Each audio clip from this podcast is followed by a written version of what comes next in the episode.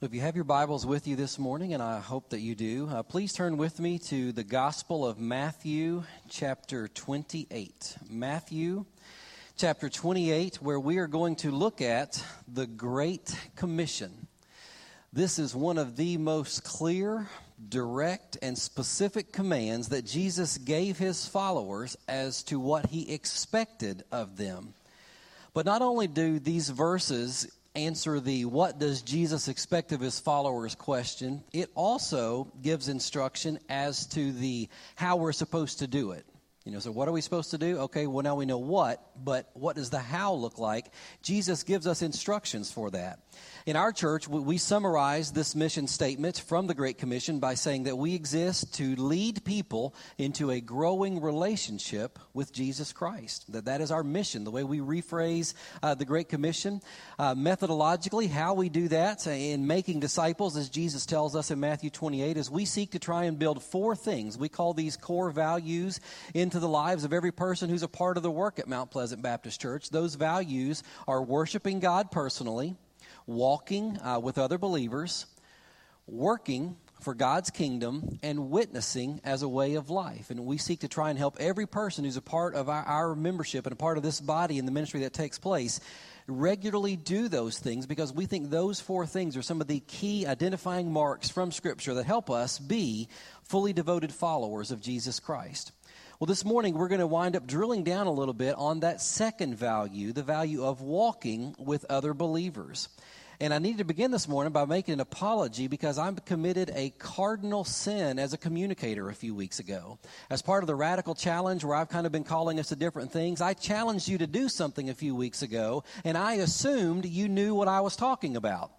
Well, in some subsequent conversations, it was revealed to me, and I began to discern that not everybody understood that terminology and the word that I was using. And I was like, I know better than that. You always got to make sure everybody understands. And so I want to clarify that this morning. And I'm thankful that God has brought us in His timing back through uh, this topic and this issue so I can do that. But first, let's get to this morning's passage Matthew chapter 28. And I hope these verses are highlighted in your Bible. If not, I would encourage you to do so. These are, these are central uh, to our faith, uh, they contain rich truth and they convey fundamental fundamental, non negotiable doctrines of our faith and who we are to be as Jesus followers, namely in the area of evangelism and discipleship. In chapter 28, verse 18, it says, And Jesus came and said to them, All authority in heaven and on earth has been given to me.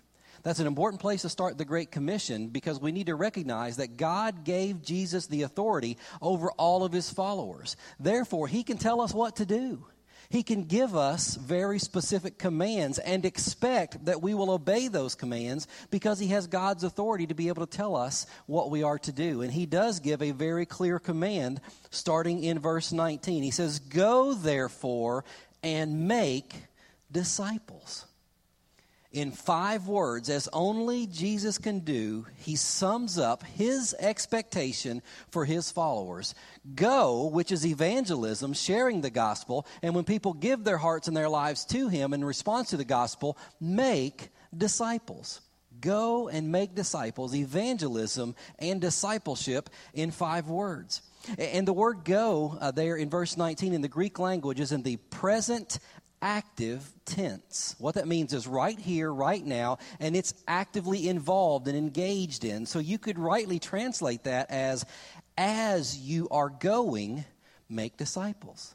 So Jesus is saying, as you go about your normal everyday life, when you are doing what you do, whatever it is that you do, make disciples.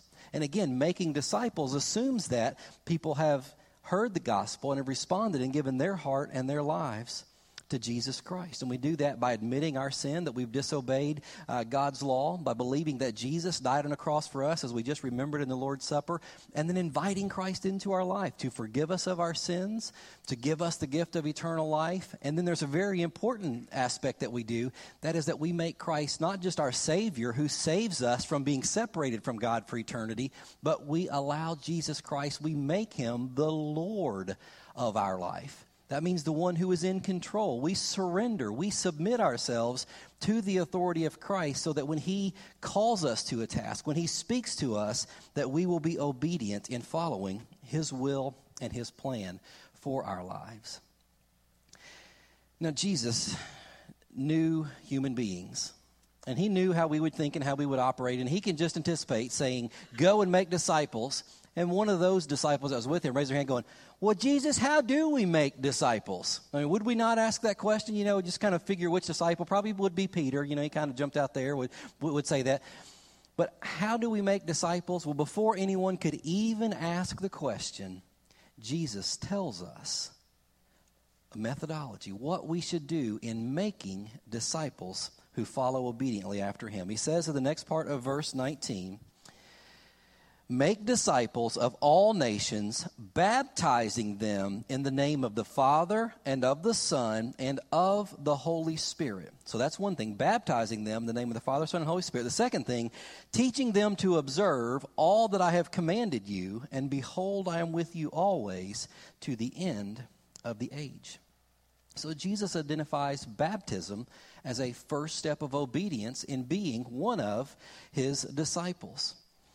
And now many people mistakenly believe that if you are baptized, that means you are saved. You go to heaven because you've been baptized. And because Baptists celebrate, and, and the word Baptist is in our name of who we are as a church and, and what we believe corporately, they mistakenly believe that Baptists think when you are baptized, then you go to heaven. Baptism is what uh, gives you and brings the gift of eternal life to your life.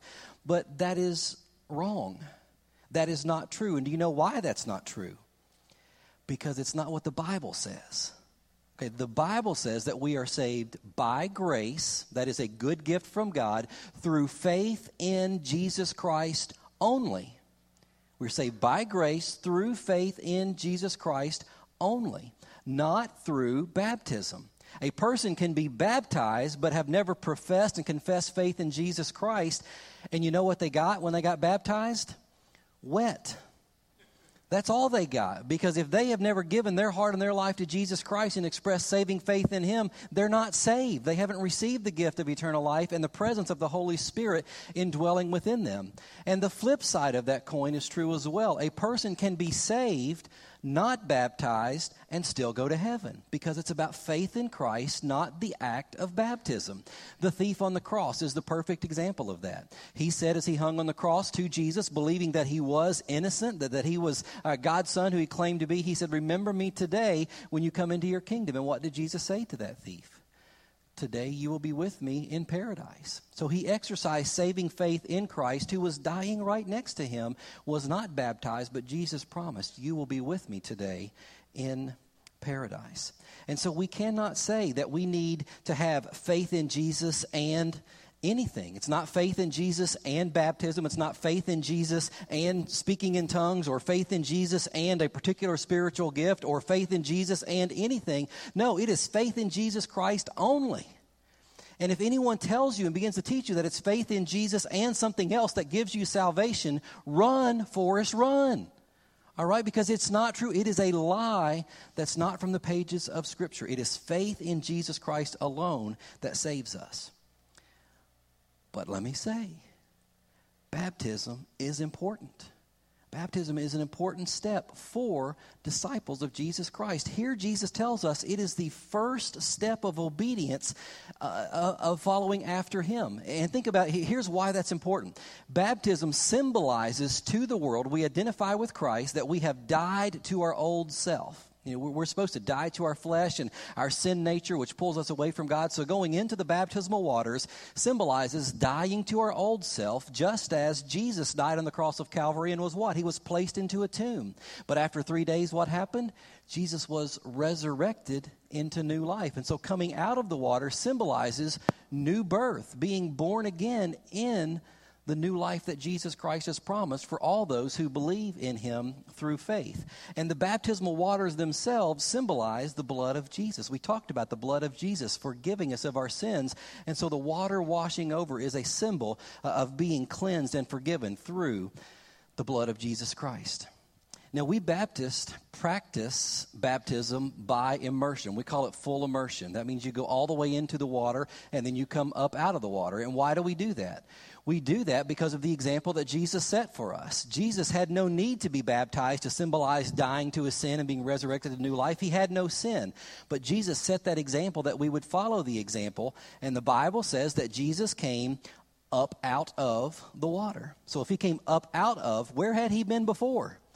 Down in. Okay, I mean that, that's what, so that's why we practice that particular mode of baptism, along with the idea that the symbolism that's conveyed of dying to old self, being resurrected to new life, washing over of the blood, and other modes and forms of baptism do not convey the same symbolism that Christ commanded us in being baptized. And baptism was one of those things that, depending on which professor you had in college or seminary, they didn't really teach you coming out of school. I never got to go, although some guys got to go and they would baptize each other in their seminary classes. I didn't do that.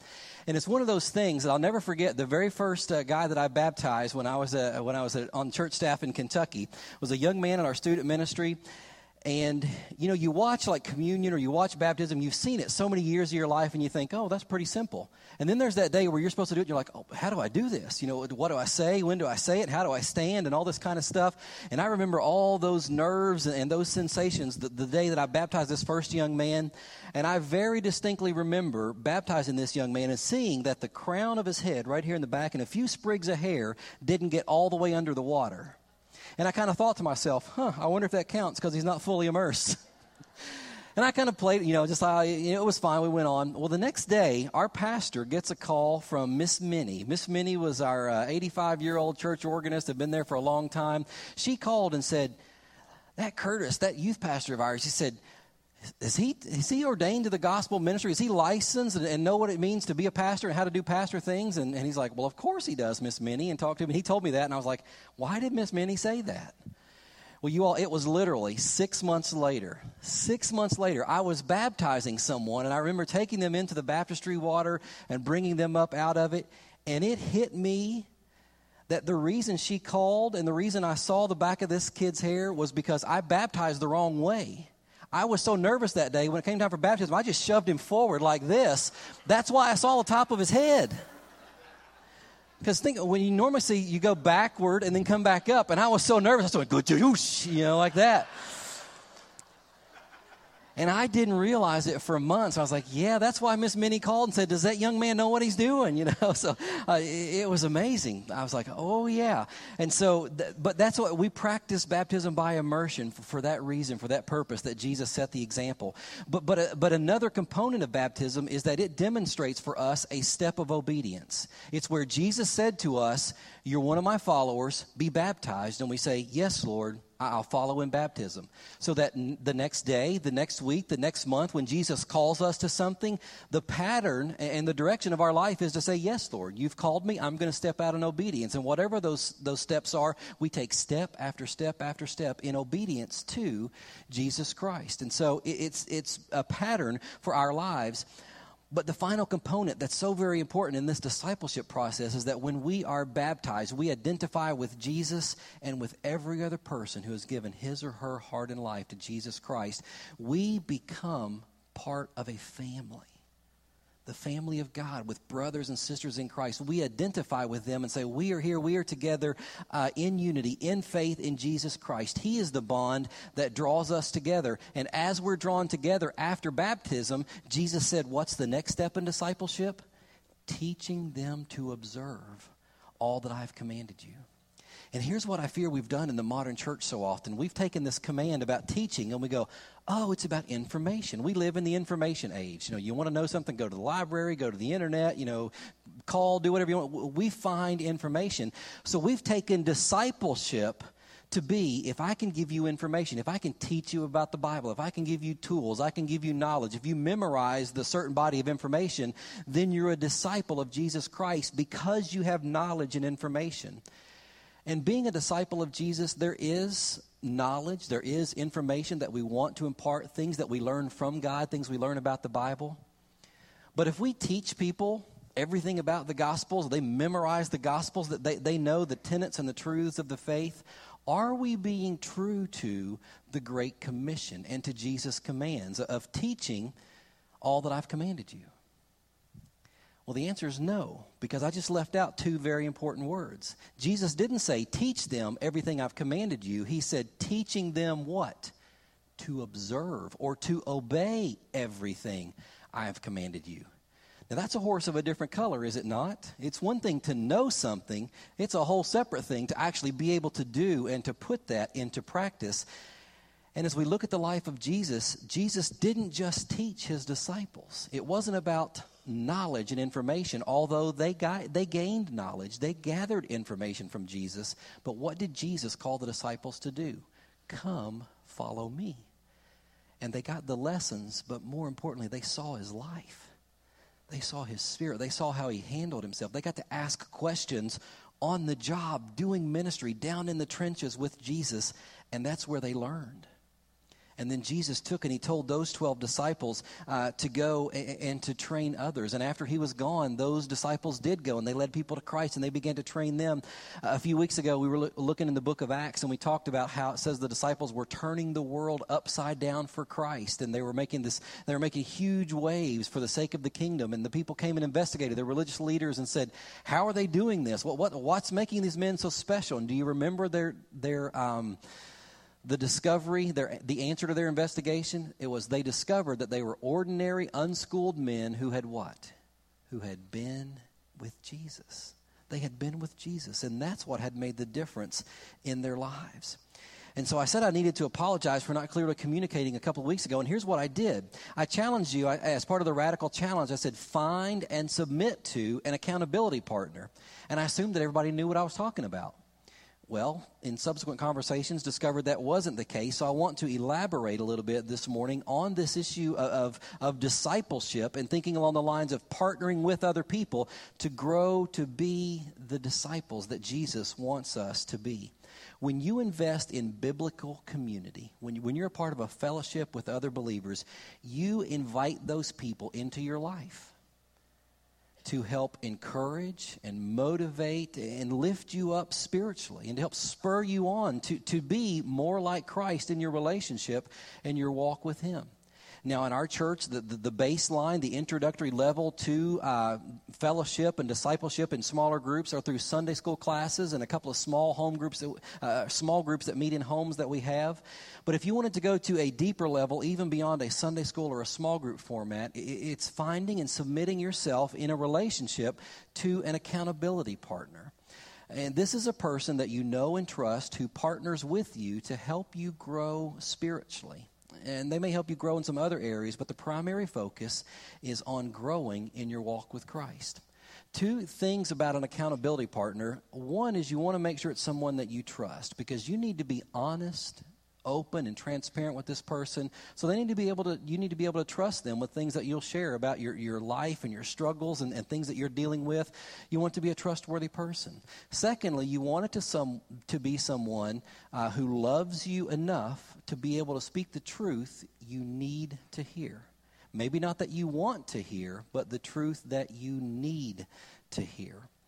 And so, this idea is having somebody who will come alongside you and help you put into practice Jesus' command to observe all that he has commanded, to help us do what it is that Jesus has, has commanded. And so some people, you know, maybe the term accountability partner sounds, you know, rigid or something like that. So maybe you call this person your discipleship partner. Jesus has called me to be a disciple, and I've got a friend, someone who loves and cares for me enough to come alongside and help me be a devoted, a growing follower uh, disciple of Jesus Christ.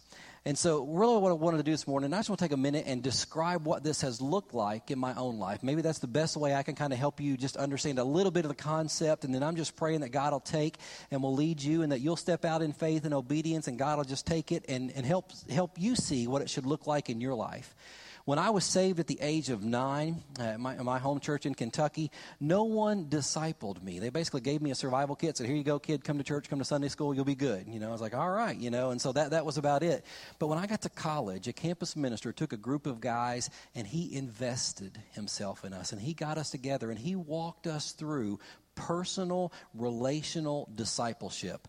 And he gathered these guys together. He talked to us about spiritual growth, about Jesus' command to be a disciple. We talked about spiritual disciplines. I'd never heard anyone speak of what spiritual disciplines are, what it means to, to fast and, and to pray for more than just your meal that's doing or, or prayer at the end of the night. And we talked about these things for several weeks. And he said, I want you guys to pray about it. And if you would like to continue on and, and come to the real practical level and go to the next level of, of deepening your walk with Christ and your relationship with the guys in this room, come back next Tuesday night and we'll get started. So I prayed about it and felt like the Lord was in it. And so uh, a group of us guys that felt the same way, we got together. We had heard these things. And what we did was we sat and we literally wrote out goals that we felt God was laying upon our heart. They wasn't the same for each person. Uh, some it was for Bible study to be more consistent. For others, it was more in a prayer journey. For some, it was fasting. I think most of us committed to memorizing Scripture and hiding God's Word in our heart each week. And then as we would see one another throughout the week, we would say, Hey, how's it going? Because we wrote down our goals and we were praying for these things for one another. We'd say, Hey, what's God showing you in your quiet time? You know, what prayers is God answering? What, what's, your, what's your scripture memory verse for this week? And we just shared these things in our lives. But beyond that, we did things together. We went to the gym, we went out to eat, we played sports together, we went on mission trips through the college, we, we did summer mission activities. And in these things, we're just sharing our lives. Hey, you know, what's God showing you in this? And, you know, man, I'm really struggling here. Help, help give me some. I, I don't know what to do here. What do you, what do you think we should do? So we'd pray and we'd encourage one another in that. And, and it was that, that mutual relationship of being together and investing our lives with one another. And as I describe this, I, I, so fear that people are going to hear it and go, man, that, that's legalistic. That's too rigid. And, you know, who, who wants to do that? The Bible is about grace and mercy and freedom and all that. And yeah, it's freedom from sin and it's grace and mercy that we receive it. But you know what? I've never, in, in experiencing discipling relationships, felt that it's been legalistic and rigid. And you know why? Because that's never been the heart of the people that are involved. Our heart and our spirit is not that way. But the second thing is, you know what? I want that. I'm the one that invites these individuals to speak into my life, and I look for them to, to, to, ask the questions and do these things. So it's not like somebody's forcing me to do something I don't want to do. I'm the one that says, hey, here's what I need to do. Just help make sure I, I'm following through in these areas. And so that I mean that's discipleship, living and experiencing biblical community and doing life together with a brother or sister in Christ who's helping spur you along and with my current accountability partner. I sat down as we, you know we're going through this, and I've given. I said, "Hey, I want to make sure I'm reading, reading and studying my Bible at least five days a week." And yeah, it needs to be seven days a week. I don't always make that mark, and some weeks I'm doing well to get to five days a week. And so I said, "Hey, I want you to ask me about that. I'm trying to spend at least 30 minutes a day in prayer, five days a week." And so I said, "Hey, how's it going? How are you praying? You know, th- did you get to spend time in prayer this morning? Are you going to do it tonight? When are you going to do that?" I said, "You know what? I really need to be uh, a spiritual leader in my home, as all men should be. So I want you to make sure and ask me if I'm praying with my wife and if we're having couple devotions and if I'm doing that with my children as well. And so my accountability partner is asking me about these things because I've said I want that investment. And it was so wonderful as we were talking about our marriage relationships and being godly husbands, said, hey, you know what? I need to do that too. So why don't we arrange a child care situation? One Tuesday night, you guys come drop your kids off at my house and, and go on a date night. The next week, you guys keep our kids, we'll go on a date night. So now we're doing two date nights a week, time with our spouses to invest in our marriage relationship. And it's wonderful uh, just how God is helping, you know, spur us along in these things my accountability partner gets my uh, Covenant Eyes report. Covenant Eyes is a program I have on my computer that monitors and tracks where, where I go on the, on the internet. If there are sites that are kind of risque or they get a ranking of may having inappropriate content for a number of different factors, he gets a report and he calls and says, Hey, you know, this came up, what was going on there? It's like, well, I was on a page and there was a banner on the side. And so I just, I want to have that in my life of someone who's helping make sure that I'm not setting anything impure before my eyes. And we, we swap our smartphones and, you know, check history with that as well because we're, we're submitting to that level of accountability.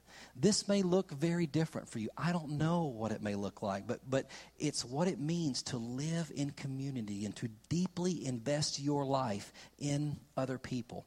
And it's in these places that you both formally and informally learn how to observe all that Jesus has commanded you. And so, you know, I'm not, I'm not outlining a, a, methodology or anything. We do have an individual who approached me a few weeks ago as I shared about accountability partners, came and said, you know what? I've been discipled. I haven't been discipling anyone, and God's really laying on my heart that I need to do that. And so I, I say if there are some men here today who would like to be a part of about a four to six month uh, discipling uh, process with, with a gentleman in our church who's been discipled and wants to share that uh, with some other men, catch me after the service. And I'd love to be able to make that connection and get you together uh, with this man who's wanting to invest his life in discipling and training other men in how to grow uh, in a relationship with Christ. And so this was Jesus' plan for taking the gospel to the world, to the nations. We saw Go, therefore, and make disciples of all nations. And we saw that last week. It is a global call. And so, well, how do we do that? Jesus said, You invest, you train, you disciple other people who will in turn do that. And as a result, you will take the gospel, you will make an impact in the world for Jesus Christ.